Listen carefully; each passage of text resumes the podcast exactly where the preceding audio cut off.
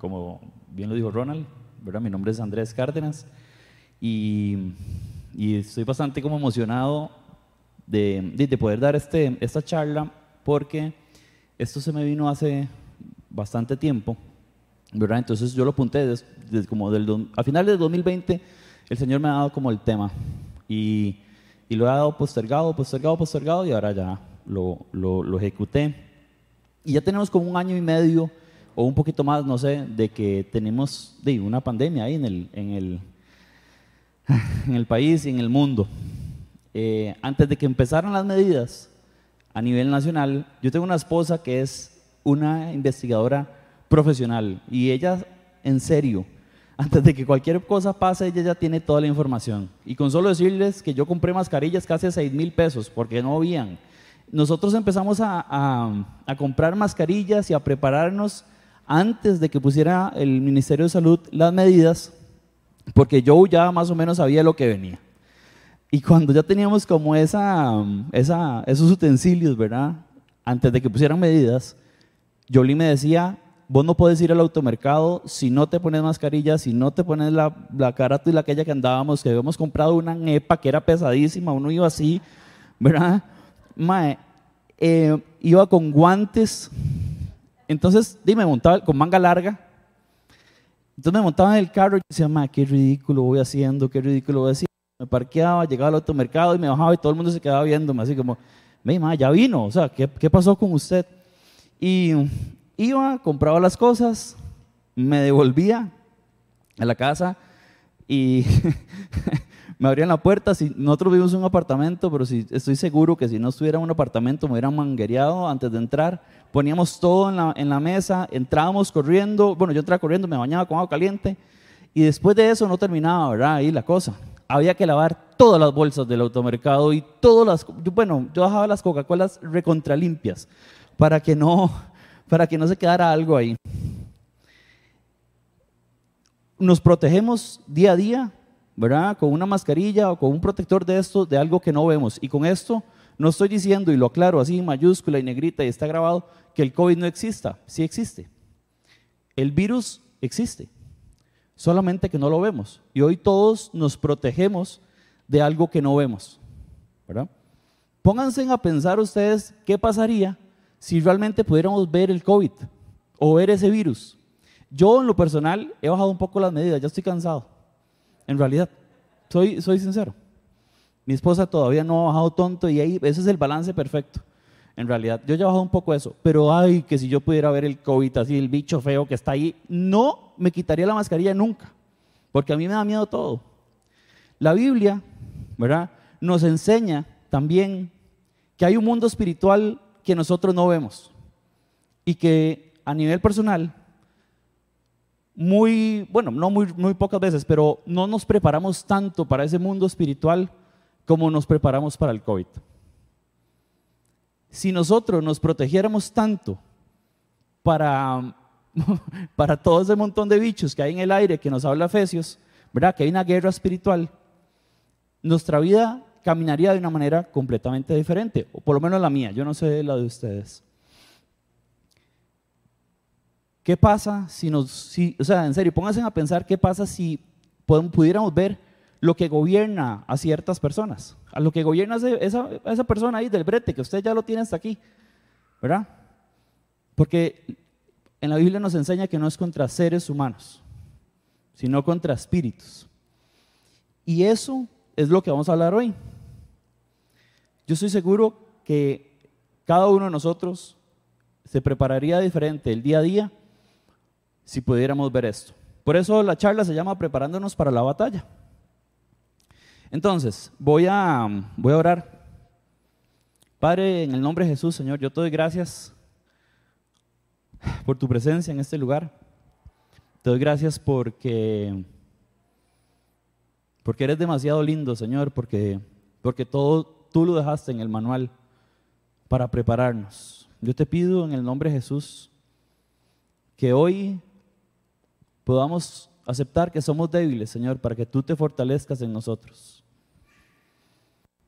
Te pido que cada uno de nuestros corazones se, se aliste, Señor, para que esta palabra, que es tu palabra, Señor, caiga en una muy buena tierra y que dé abundante fruto, Señor.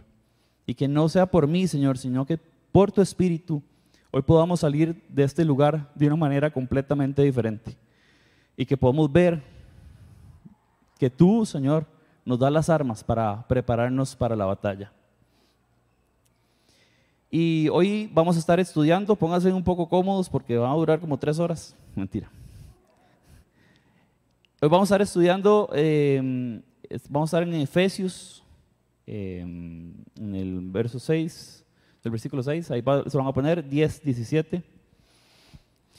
Y dice, por último, fortalezcanse en el poder del Señor.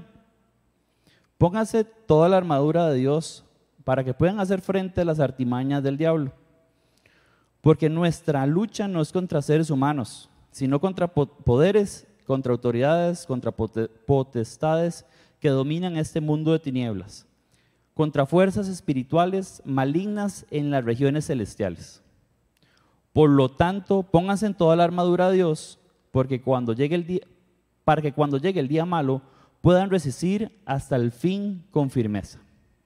Manténganse firmes, ceñidos con el cinturón de la verdad, protegidos por la coraza de la justicia, calzados con la disposición de proclamar el Evangelio de la paz y además de todo eso, tomen el escudo de la fe, con el cual pueden apagar todas las flechas encendidas por el maligno, tomen el casco de la salvación y la espada del Espíritu, que es la palabra de Dios. Hoy vamos a estar viendo tres estrategias para prepararnos para la batalla. Eso es lo que vamos a estar estudiando hoy. Tres estrategias para poder prepararnos correctamente para la batalla. Y la estrategia número uno es reconociendo que las fuerzas vienen del Señor. Y para empezar a fortalecernos en el Señor, tenemos que reconocer que somos débiles. Este versículo no está ahí, pero en 2 Corintios 12, del 9 al 10, dice, te basta con mi gracia, pues mi poder se perfecciona en la debilidad. Por lo tanto, gustosamente haré más bien hablar de mis debilidades para que permanezca sobre mí el poder de Cristo. Entonces, para la estrategia número uno es reconocer de dónde viene mi fuerza. Yo no puedo pretender que soy sumamente fuerte y que no dependo de nadie y que soy autosuficiente. Yo tengo que reconocer que mis fuerzas vienen del Señor. En Efesios, en el versículo principal, en Efesios 6, 10, 11, dice, por último, fortalezcanse en el gran poder del Señor. Fortalezcanse en el, gran poder del Señor. Él no le dice, vaya, haga esto, vaya, haga lo otro, vaya, haga aquí, vaya allá. Es fortalezcanse en el gran poder del Señor. ¿Y cómo me fortalezco yo en el Señor? Porque es muy bonito decirlo, pero ¿cómo me fortalezco yo en el Señor? Y cuando empecé a, la, a, hacer la, la charla, yo sé que, bueno, no voy a decir que yo sé, pero esta iglesia le da a usted todas las disciplinas entre semana para que se pueda fortalecer, o la mayoría de disciplinas entre semana para que se pueda fortalecer. Nos fortalecemos a través del estudio de la palabra, y la viña tiene estudio de Biblia todos los martes. Nos podemos em, fortalecer a través del servicio. Faltan manos.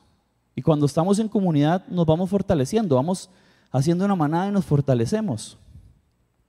Nos fortalecemos cuando adoramos. Cuando estamos en constante adoración nos estamos fortaleciendo en el Señor. Uno no se fortalece en el Señor, es así como, ay, ya, fortalezcame, ya, porfa. No, usted tiene que ser e ir a fortalecerse, ¿verdad? Ir a escudriñar la palabra, a adorar, servir y teniendo esa relación íntima con el Señor. Como lo decía Fito ahora en la adoración, de nada sirve, ve, si usted no conoce al Dios que está, ¿verdad? Es como el ejemplo del chofer del bus que ahora decía Fito. Si usted se fortalece, usted sabe de dónde vienen sus fuerzas. Si usted sabe quién es su Dios, usted sabe de dónde vienen sus fuerzas.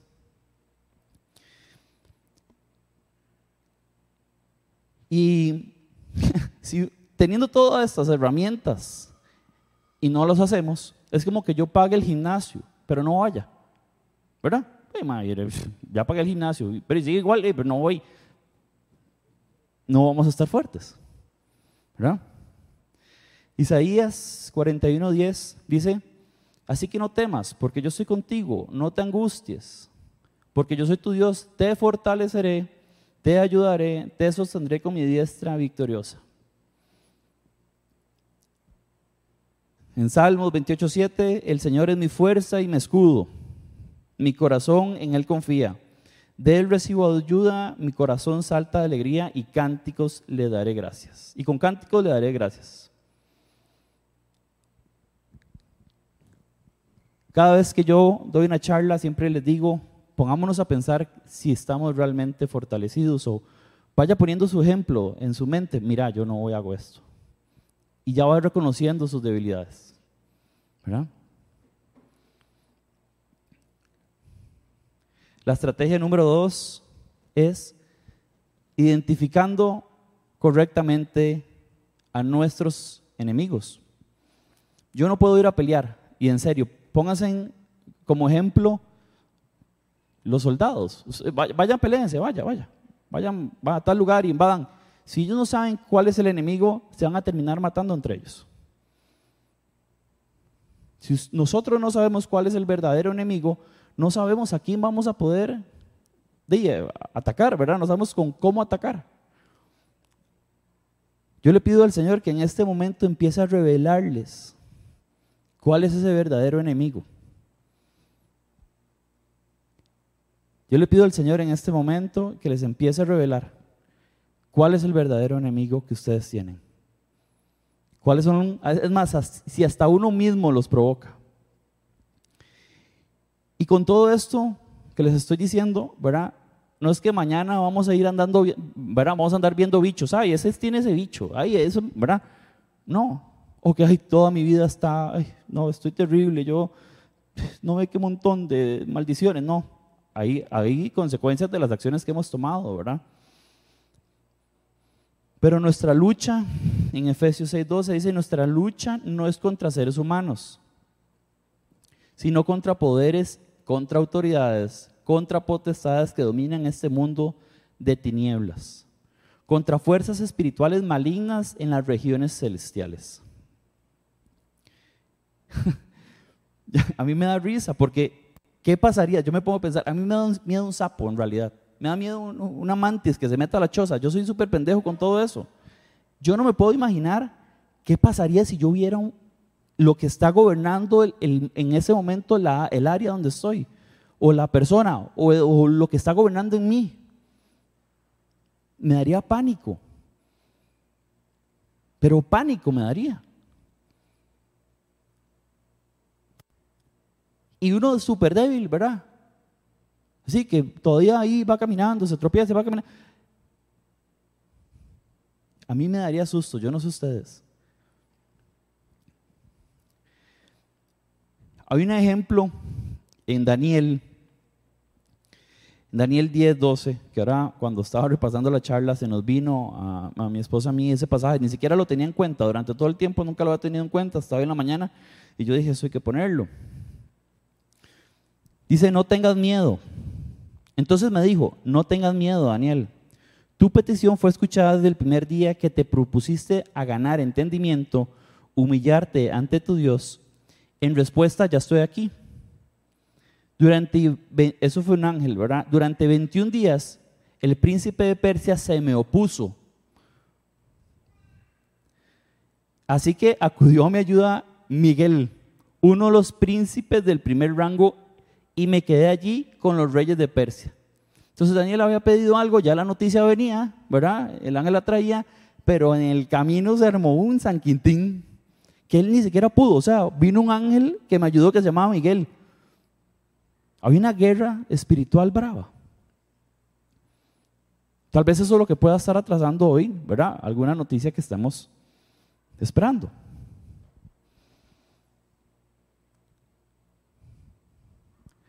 Y así como lo explica que todo es espiritual, así son nuestras armas.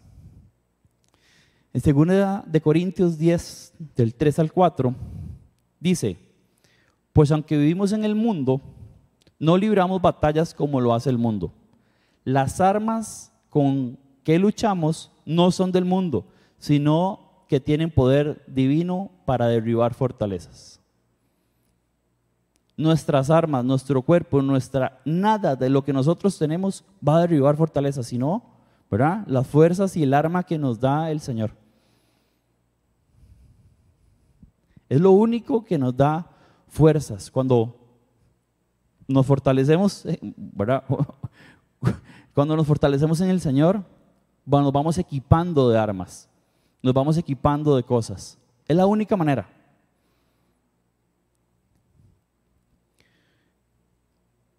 Y si hay otra manera, ¿cuál sería?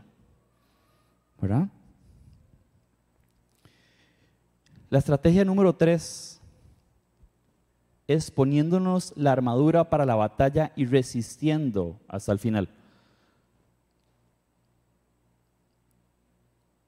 Poniéndonos la armadura para la batalla y resistiendo hasta el final. Es la estrategia 3. Y lo vemos en Efesios nuevamente, en el versículo principal, ahí dice todo. Por lo tanto, póngase toda la armadura de Dios para que cuando llegue el día malo puedan resistir hasta el final con firmeza. Manténganse firmes, ceñidos en el cinturón de la verdad, protegidos por la coraza de la justicia, calzados con la disposición de proclamar el Evangelio de la paz. Además de esto, tomen el escudo de la fe, con el cual puedan apagar todas las flechas encendidas del maligno. Tomen el casco de la salvación y la espada del Espíritu, que es la palabra de Dios. Pónganse en toda la armadura.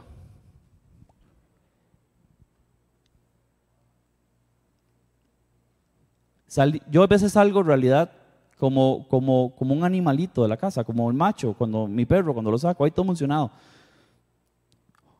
Hoy no se nos olvida la mascarilla porque sabemos que no podemos entrar. ¿Verdad? No podemos entrar, no podemos hacer nada. Antes no se nos olvidan los guantes, el Lysol, el alcohol. Nos preparábamos absolutamente para algo que no veíamos porque nos podía ¿verdad? hacer daño en salud o todavía nos puede hacer daño. Pero ¿quién de aquí realmente sale con la convicción y dice, Señor, hoy vengo, hoy me pongo esta armadura, Señor, y no así, ¿verdad? No, Señor, dame toda la pero sino que se prepara realmente para salir o estar en su casa bien equipados. A mí me cuesta montones. No se lo digo, a mí me cuesta montones. Y, y es que dice, ¿verdad? En el 16 dice, además de todo eso, tomen el escudo de la fe con el cual pueden apagar todas las flechas encendidas por el maligno. Y a mí me asusta, o sea, una flecha encendida por el maligno que me pegue y yo así con un escudillo así y nada.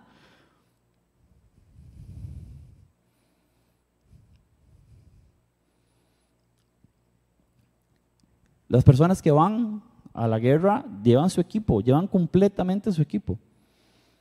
No se les puede olvidar absolutamente nada. Porque en el momento menos pensado, los atacan y no hay forma alguna. de decir, mira, agarré la pistola balines o la de agua. No, ellos llevan sus armas. Nosotros llevamos nuestras armas. Dice cinturón de la verdad. Dice que el cinturón de la verdad es la parte de la armadura que sostiene absolutamente todo. Y así es la protección contra la tentación, la inseguridad, empieza con el conocimiento de la verdad. Entonces ya la armadura se va armando, ¿verdad? Ya yo me la voy poniendo. Todos nosotros, todos, absolutamente todos, tenemos que protegernos contra la tentación, contra la inseguridad, contra todo ese montón de cosillas que llegan a, ¿verdad? A que son vulnerables. Para eso es el cinturón de la verdad. La coraza de la justicia, Todas las personas tienen ciertas áreas donde son más vulnerables a la tentación. Pero uno tiene que ser perfecto para estar protegido. La gracia del Señor es la que nos protege. Y siempre nos va a proteger, siempre. Lo que pasa es que yo me pongo a pensar eh, que sí, la gracia del Señor me protege, pero a nivel personal aunque sé todo esto, Y a veces uno la pasa mal por pura, por pura tontera, por no acudir a la palabra, por no poner su confianza en Él. ¿verdad? Y, esos, ese, ¿verdad? esos dardos, esas, esas flechas del enemigo encendidas, aunque usted sepa todo esto, lo tenga ahí, ¿verdad? En la palabra, siempre hacen daño. Y ese daño causa duda. Y esa duda ya, va, ya va, a mí me ha hecho hasta dudar de que si el Señor a mí me protege o no. Qué raro, a mí siempre me pasa esta hora, macha. Le digo a ¿será que a mí no? Y eso es porque no, porque tal vez mi, tal vez mi armadura está herrumbrada. Uso el escudo de la fe para proteger los ataques espirituales con el que se puede apagar toda flecha del enemigo. ¿Cómo uno va a ir a la guerra sin un, escudo, sin una protección? El que más me gusta es la espada, porque es la de ataque. Hay veces uno va con un cuchillillo de esos de mantequilla que no hacen ni daño, ¿verdad? Diciendo, mira qué espadota que tengo. Y es un cuchillo mantequilla lo que uno tiene por no fortalecerse, por no estar ahí, en esa comunión, en esa intimidad con el Señor siempre. Porque uno realmente a veces cree que no necesita fortalecerse, que ya está fuerte. Así como hago por sentado que mañana me voy a levantar, que mañana voy a respirar, a veces yo doy por sentado que ya, que, ya, yo más, o menos me sé la Biblia. Y, y esa espada, ¿verdad? Es para repeler al enemigo, al maligno, para atacar no estaría completa la armadura si no tuviéramos una espada. Si no tuviéramos, bueno, nos podemos poner absolutamente todo lo que dice en Efesios, pero si no tenemos una espada no va a estar completa. Y esa espada es la palabra del Señor, es memorizar esos versículos. Y yo le voy a decir algo, yo a mí me cuesta mucho memorizar, pero montones. Pero yo sé que cuando a mí se me viene un versículo a la mente, es porque Dios me está hablando. Yo sé que es un versículo, porque yo no memorizo, ¿sabes? A mí me cuesta memorizar montones. Y yo digo, qué raro, se me vino este versículo inmediatamente. Y yo sé que ese es el Señor el que me está hablando. Y es porque tal vez he leído la Biblia varias veces, ¿verdad? O leo ahí. Y eso, aunque no me queda memorizado, la palabra nunca está vacía. Y siempre se está acumulando y se va guardando y se va fortaleciendo y se va fortaleciendo, aunque no memorice. Tal vez a algunos les pase. Bienvenido a a mi mundo.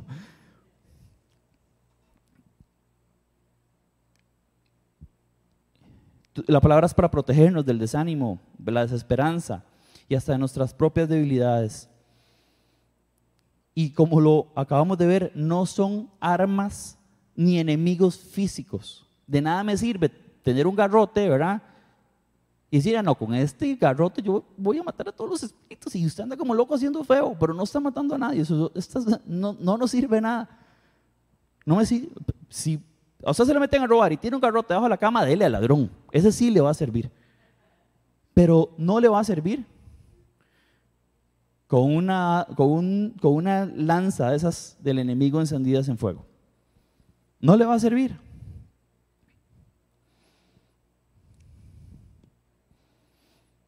Lo que nos sirve, y eso fue una de las primeras charlas, y ahora hablaba con Eka, que al final uno sigue como con un tema ahí, ¿verdad? Y, y es bonito ver lo que hizo Jesús. Fue una de las primeras charlas que yo hice. Jesús, cuando estaba en el, en el desierto, ahí todo cansado, ¿verdad? 40 días y 40 noches sin comer, lo que se le apareció fue el maligno, ¿verdad? El diablo. Y le dijo, convierte esas piedras en pan. Pues le dio por donde, ¿verdad? Sí, por la comida. Y ojo, Jesús no le dijo, no, no, jale, jale aquí de hondo, yo no, no, no debo hacer nada de eso. No le dijo eso. No le dijo eso. Digo, por aquello que nosotros, ¿verdad? Alguna vez nos estemos en una, una guerra espiritual y solamente digamos palabras de, de, nosotros, de la humanidad, de la carne. Jale de aquí, no se puede, no, a mí usted no me toca. No, ¿verdad? El Señor nos dio, armas y Jesús en, en esos pasajes nos enseña de que Él usaba la boca con palabra. Todo lo que le recetó a Satanás en el desierto fue palabra. No fue nada así como de, ¿verdad? De uno, fue palabra. O sea, Jesús le respondió, no solo de pan vive el hombre, sino toda palabra que sale de la boca de Dios. Eso fue lo que le respondió Jesús. Y Satanás jaló y después lo volvió a tentar. Pasó algo, Jesús le recetó palabra y lo volvió a tentar por tercera vez. Jesús le respondió con palabra y la palabra, eh, esos versículos dicen, y él huyó hasta la próxima, me parece. Hasta la próxima. Eso nos va a pasar a nosotros. Por eso hay que resistir hasta el final. Esto no es una carrera de 5 kilómetros ni de 10 kilómetros. Y ahí, eso se lo he escuchado varias veces a Ronald, y no es ser cristiano, no montarse en un crucero de Disney y ahí que usted va a ir aquí. Mm, no. Tenemos que resistir hasta el final. Tenemos que armarnos, tenemos que fortalecernos, tenemos que, mm, que, identificar correctamente cuáles son nuestros verdaderos enemigos. Yo no puedo ir a, la, a una batalla, ir a una guerra, si no estoy fuerte. Mejor no vaya. Y no quiere decir, ojo, porque se me, se me, viene esto a la mente, que no quiere decir que si yo no estoy fuerte, yo no voy a poder servirle al Señor, ¿verdad? Nada más acérquese a Él inmediatamente, Él va a ser fuerte, Él va a hacerte fuerte, porque en la debilidad de nosotros, Él se hace fuerte. Inmediatamente. No hay que hacer así y saberse todos los versículos de... No. Fortalecernos en el Señor es la primera estrategia. Y la segunda es identificándonos identificar correctamente nuestros verdaderos enemigos. No gaste balas en sopilotes, decía mi papá. Pídale al Señor y oro nuevamente para que el Señor les, les traiga cuál es su verdadera batalla y cuál es su enemigo. Por tercero, póngase la armadura. Vaya, las, vaya a la palabra de Dios, fortalezcas ahí, apréndase versículos, confiese sus pecados. Sea débil, sea débil a los pies del Señor. A Él le encanta eso. Y recuerde siempre lo que hizo Jesús en el desierto. Yo no sé, y esos, y estos, estos, estos, palabras casi Casi todas las iglesias, pero yo no sé cuál es la batalla que usted está librando en este momento. Yo no sé si está realmente preparado o si yo realmente estoy preparado para esa batalla. Pero yo le pido al Espíritu Santo que, que lo empodere.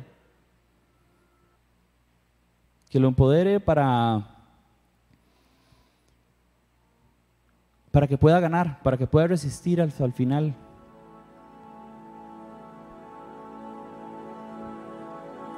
Padre, en el nombre de Jesús, Señor,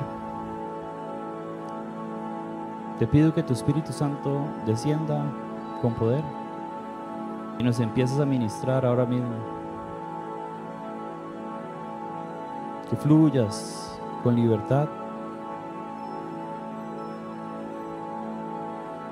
y que empieces a revelarle a cada uno de nosotros, Señor, que estamos ahí, cómo está nuestra armadura, Señor.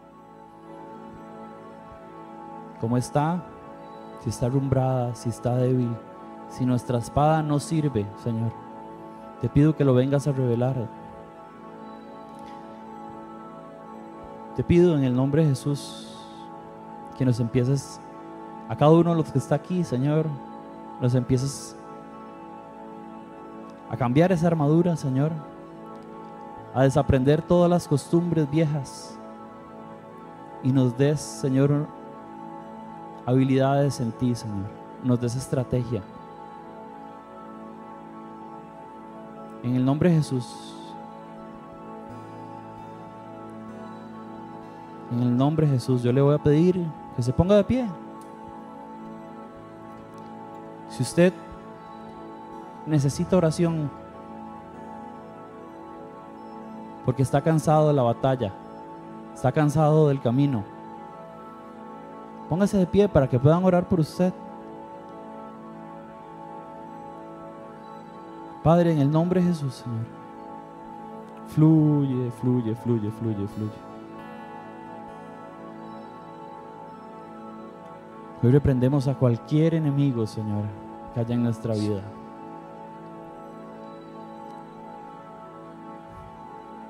Hoy reprendemos a cualquier enemigo y le decimos que tú ya lo venciste. En el nombre poderoso de Jesús, Señor. Gracias, Señor, por darnos armas espirituales. Porque sabías que las íbamos a necesitar. Porque sabías que sin ellas no podríamos hacer frente a esta guerra.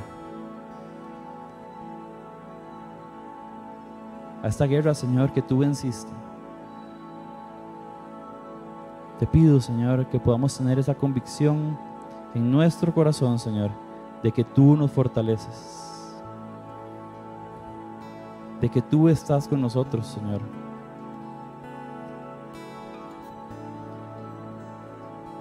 Aunque estemos angustiados, aunque estemos débiles, Señor, tú nos vas a sostener con tu diestra victoriosa. En el nombre poderoso de Jesús, yo pido eso. Señor, que que tú seas nuestro escudo y que nuestro corazón confíe realmente en, que confíe realmente en vos. Señor, que podamos levantar la mano para, para pedir ayuda en los momentos difíciles, en los momentos, en los momentos cuando más lo necesitemos, Señor. Y yo Yo reprendo todo orgullo que hay en nosotros. Para el mundo es de débiles decir que uno es débil, en realidad. Vaya, diga, usted está afuera que usted es débil, que usted no puede más. Pero hoy decir que somos débiles es darte campo, Señor, para que te fortalezcas en cada una de nuestras debilidades. Yo te doy gracias, Señor, por tu palabra, que reconforta, Señor.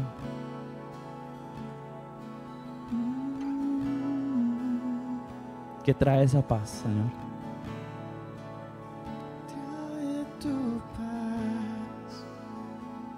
Diga el débil, fuerte soy.